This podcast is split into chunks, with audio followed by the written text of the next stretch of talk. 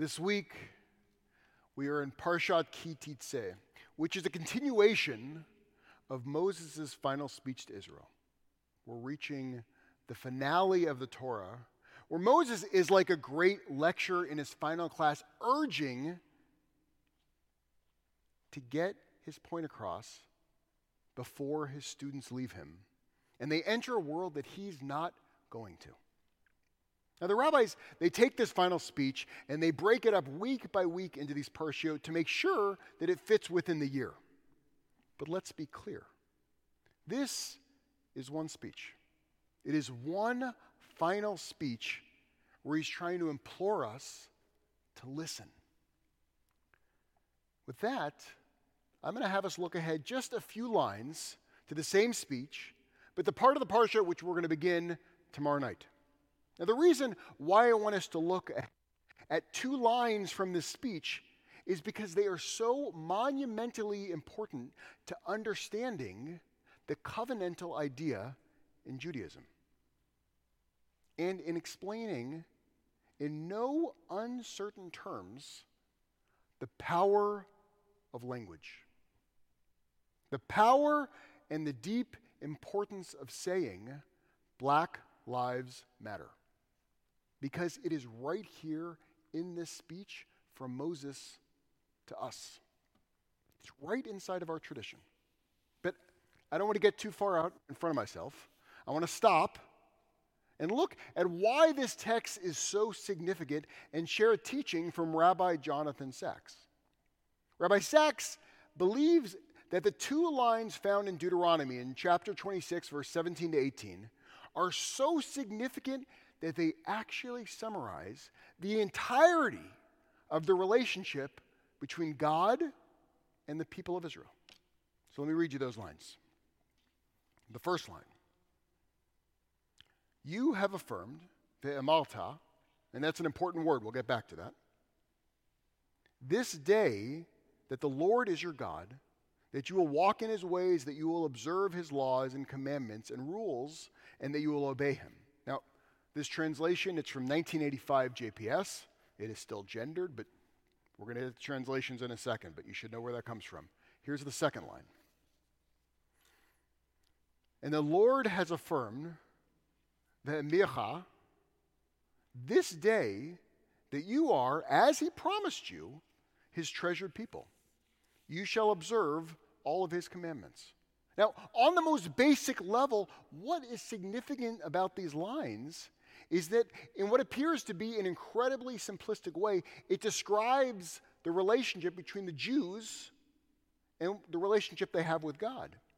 It's not one where God is ruler over the people of Israel, but rather it's a reciprocal relationship, which is unique to Judaism, where we choose God and then God chooses us.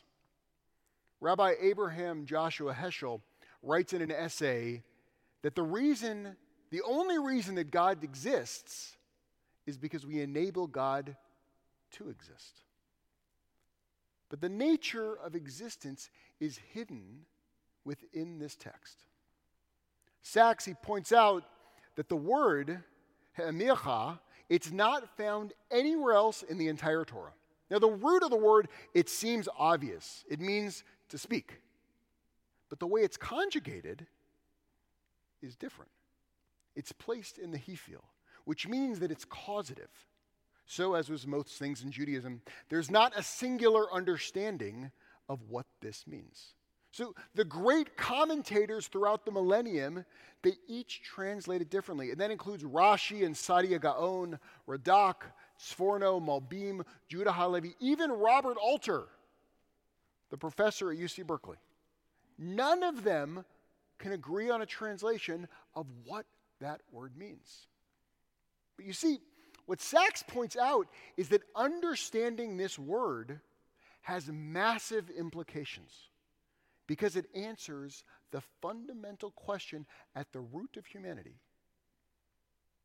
How can the finite relate to the infinite? Now, the answer given by Sacks is that our relationship to the infinite, it's found in the root of the understanding of this word. We relate to the infinite through language, with speech, with our words. Now, this is not just looking at how philosophers such as Socrates saw language. Now, Socrates saw language as a tool to describe facts in the world. I am in the sanctuary. I am here with Cantor Adi. That's a fact. It describes the present reality that I'm already in. But you see, language, it's much more than just that. In Judaism, we call Lashon HaKodesh, literally a language of holiness. And I was speaking about this with Cantor Adi just yesterday. And she was pointing out the nature of the power of the mysticism found within Hebrew.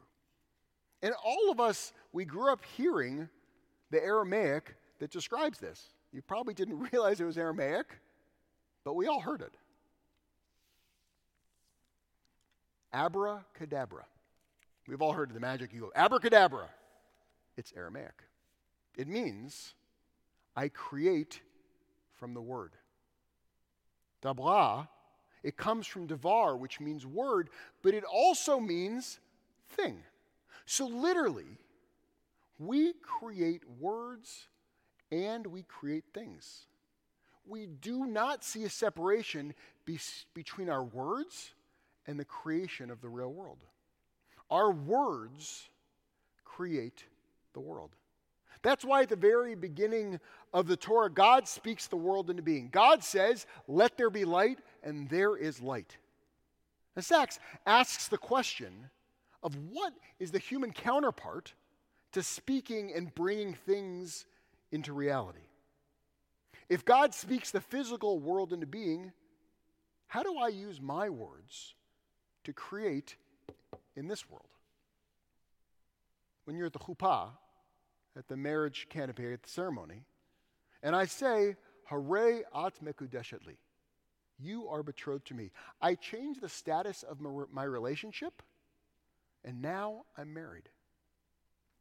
When a judge sits down in her chair and she says, the court is now in order, she changes the reality of the world with her words. By standing up as a community and saying, Black Lives Matter, we are using our words to change the world, to create a world that does not exist yet. We live in a society and in a nation where we need to say Black Lives Matter to create that reality.